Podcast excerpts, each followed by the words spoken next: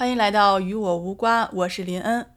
虽然热点与你我无关，但是我们依旧可以凭借自己的喜好，在刮与刮之间反复的横跳。今天是二零二一年的十二月十五号，星期三，又是我们三一周破直播间里的故事的那张专辑的更新的时间。这一期呢是比较愉快的啊，它的名字呢就叫做《逃离都市，一路向南的奇幻之旅》开始了。然后大家如果感兴趣的话呢，可以去那张专辑听一听，听一听我们的欠儿灯又又怎么作死的。那我们本期专辑要聊什么瓜呢？其实这个瓜呢与校园暴力有关，主题就叫做孩子间的矛盾，老师能插手吗？我不知道大家小的时候有没有遭遇过校园暴力啊？我是有遭遇过的。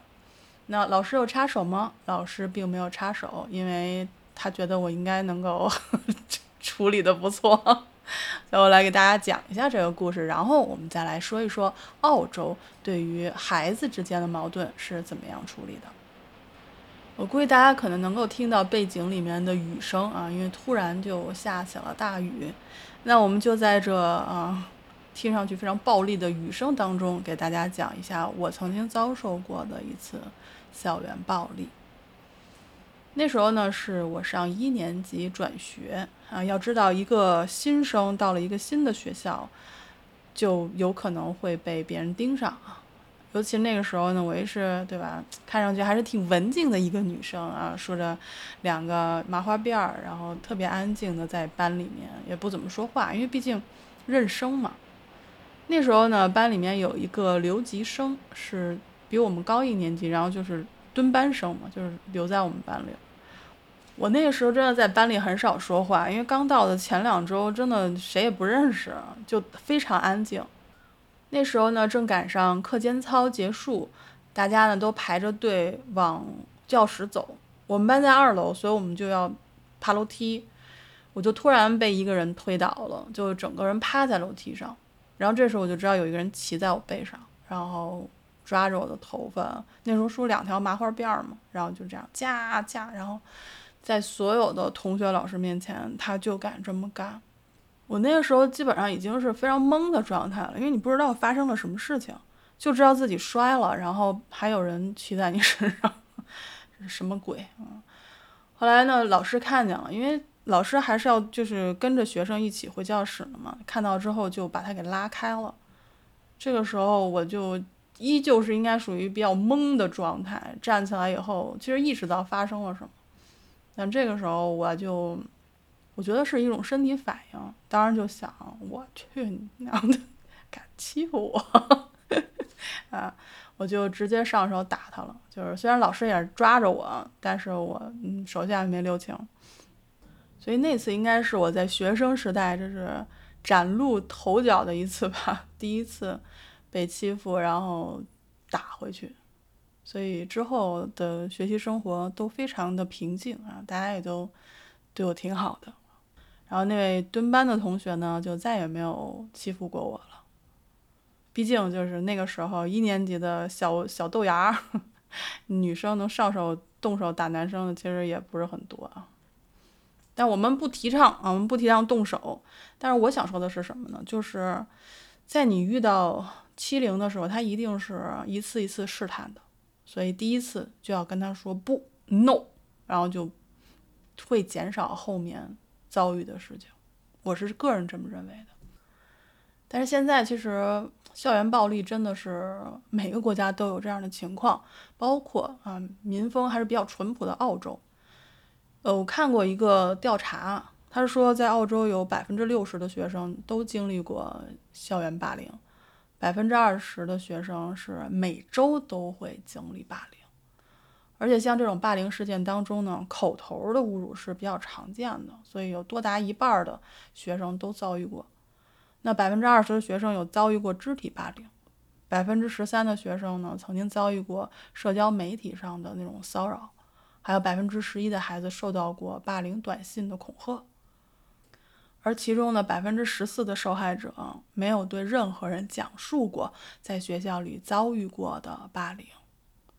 所以家长都认为说，其实可能孩子只有在这种三流学校里能遇到这种霸凌的情况，其实并不然啊，因为在精英学校、私立学校，其实也会发生这样的事情。这跟学校好坏并没有关系，其实这是牵扯到人性。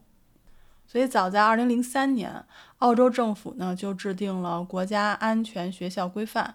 其实这也是啊第一个第一份国家级别的关于学校安全的指导政策，也制定了学校安全建设的核心标准。所以它呢就是非常强调政府、学校以及社会团体在反霸凌方面必须要全方面的合作，才能够减少这样的事情的发生。所以这件事。一定不只是说老师要不要介入，而是全社会都需要关注的一个问题。但是很可惜啊，因为澳大利亚呢，对于未成年人，啊，定罪方面的法律其实是非常不完善的，因为他们在保护未成年人方面其实是有一些，我只能说嘛，过激。所以在过于保护的情况下，你很难这个在校园霸凌事件里面。对这些未成年人进行一些惩处，所以主要还是通过学校说服教育吧，调解这种为主。每年三月呢，都会有国家行动日，学校呢会用一两周的时间来针对校园霸凌问题进行一系列的教学活动。首先呢，他会帮助孩子们识别什么是霸凌行为，然后再教他们如何反霸凌。虽然我认为这种宣传呢，一年一次。教育这个力度还是不够的啊，但是我觉得好就好在哪里呢？就是学校有告诉孩子们什么样的行为叫做霸凌。为什么这个是非常重要的呢？因为很多时候我们会认为我这样做只是为了开玩笑啊，我并不是说要欺负他，我只是觉得好玩。我觉得大家都因为我做了这件事情而感到开心、好笑，然后大家都很愉快。但是只是他没有笑，可能因为他们跟我就不太理解我的玩笑吧。但事实上，性质是完全不一样的。所以我今天呢，也花点时间来说一说什么是霸凌。那第一种霸凌呢，就很容易理解了，就是肢体上的行为，就是用武力和暴力去欺压他人。因为不光是他自己，因为我遇到的就是一个人，还有的情况呢，是一个人会带领其他的同学一起参与到欺负一个或者某几个同学的这种事件上。这种其实网络上。一搜就一大把的视频，对吧？所以这个其实是非常非常恶劣的。澳洲学校这边呢，就跟孩子们说说什么叫做肢体上的霸凌，就比如说经常殴打某人，在某人经过的时候绊倒或者推搡他们，偷窃或者索取某人的财物，在网上威胁要当面伤害某人，损坏或者破坏某人的财产。制服、学校用品，站在某人旁边，让他们害怕自己会受到伤害，恐吓某人，大多数下午在公共汽车上推来推去，像这一类的行为都叫做肢体上的霸凌。第二种霸凌呢，就是言语和态度上的霸凌，就比如说长期辱骂、嘲笑、恶意中伤其他的同学，或者我们组队排挤他，对吗？就是造成一种对立的关系。这种就叫做语言和态度上的霸凌。这边学校对孩子们的宣传呢是这样说的：说语言和态度上的霸凌包括不断的挑衅某人，试图让他们感觉很差；说或者做很多卑劣的事情，让某人不高兴；在网上向某人发送恶意消息；取笑某人的长相或穿着；嘲笑某人不擅长运动。嘲笑某人在学校或者数学其他学科方面表现出色，表现出色为什么要嘲笑？或者就是语言上的，就是骂人嘛。第三一种就是网络暴力啊，这个呢，其实我们曾经有一期节目是专门说这个的，因为澳洲准备立法，说如果有人遭受到网络暴力，那么你的媒体平台必须要向政府提交这个人的身份信息。那什么叫做网络霸凌呢？网络霸凌就是指有人恶意的利用互联网或者手机消息等媒介，用令人厌恶的方法去欺负别人。因为大家都知道，网络暴力这种东西是无无处不在的，大家每个人都有嗯智能手机、上网，它可以不断的扩散，而且非常迅速的扩散，会对受害人心理造成极大的伤害。BBC 他曾经报道过啊，就是说，举个例子，在2017年，澳大利亚每五个孩子就有一个曾经遭受过网络霸凌。澳大利亚国家反霸中心的数据显示，说尽管整体看澳大利亚过去十年的霸凌案件略有减少，但是网络霸凌的数量却是急剧增加的。而且近几年澳大利亚的自杀率是有所下降，但是十五岁到二十四岁的年龄段的自杀人数就有所上升。网络欺凌者其实很多情况下是不认识被欺凌者的，就比如说我身边的做播客的朋友。其实每一个人都接到过这种以匿名形式发送的这种评论，他不会告诉你他是谁，他甚至连个网名都没有，就是一串数字，然后告诉你说你的声音真难听，或者你什么什么的。但好在我们是成年人，我们至少心理承受能力还相对好一点。那孩子们呢？孩子们怎么办？所以老师就会向同学们定义什么叫做。网络霸凌，或者叫做社交霸凌，就比如说像别人取笑某人啊，怪胎来了或者什么的，或者比如说我阻止你不要加入某一个团体，或者就是散布关于某人的谣言和谎言，或者在这种什么社交媒体呀，然后短信当中就是取笑某人啊，不像个男生，不像个女生，然后取笑他不擅长运动啊，或者是什么的。当然，还有一些比较极端的网络，呃，霸凌案件，就是包括他把这个这个受霸凌者的个人信息、地址、电话号码，包括他的亲属信息，他都给分享出来，所以造成了非常非常恶劣的这种影响。所以，澳洲学校不仅仅是要告诉孩子们什么叫做霸凌，他也会列举出一些不叫霸凌的行为，你就比如说。嗯，在学校里，因为坐哪儿，两人吵架了，啊，这个不叫霸凌。说你可能不太喜欢你小组里的某一个人，这个不叫霸凌。对别人拿走你的东西很生气，哎，这个不叫霸凌。你不想跟别人分享你的东西，也不叫霸凌。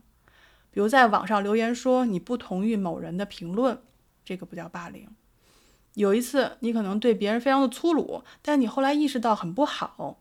这个也不叫霸凌，所以首先我们要让孩子们知道什么叫霸凌，什么不叫霸凌，怎么样能够防范霸凌，如何保护自己，而且我们还要鼓励他们可以伸张正义。